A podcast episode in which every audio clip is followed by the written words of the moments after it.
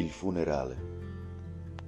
Tra poco, in rappresentanza del mondo intero, re, regine e capi di Stato di ogni religione intoneranno un Amen per una donna voluta regina dal Dio della Chiesa che lei stessa comandava.